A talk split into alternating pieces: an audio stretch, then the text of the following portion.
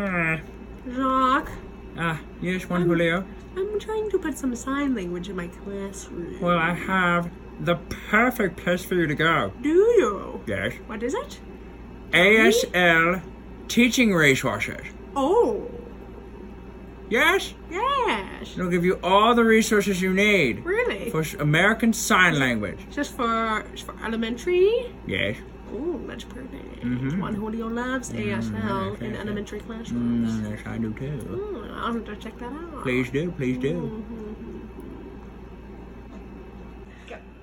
It's fantastic!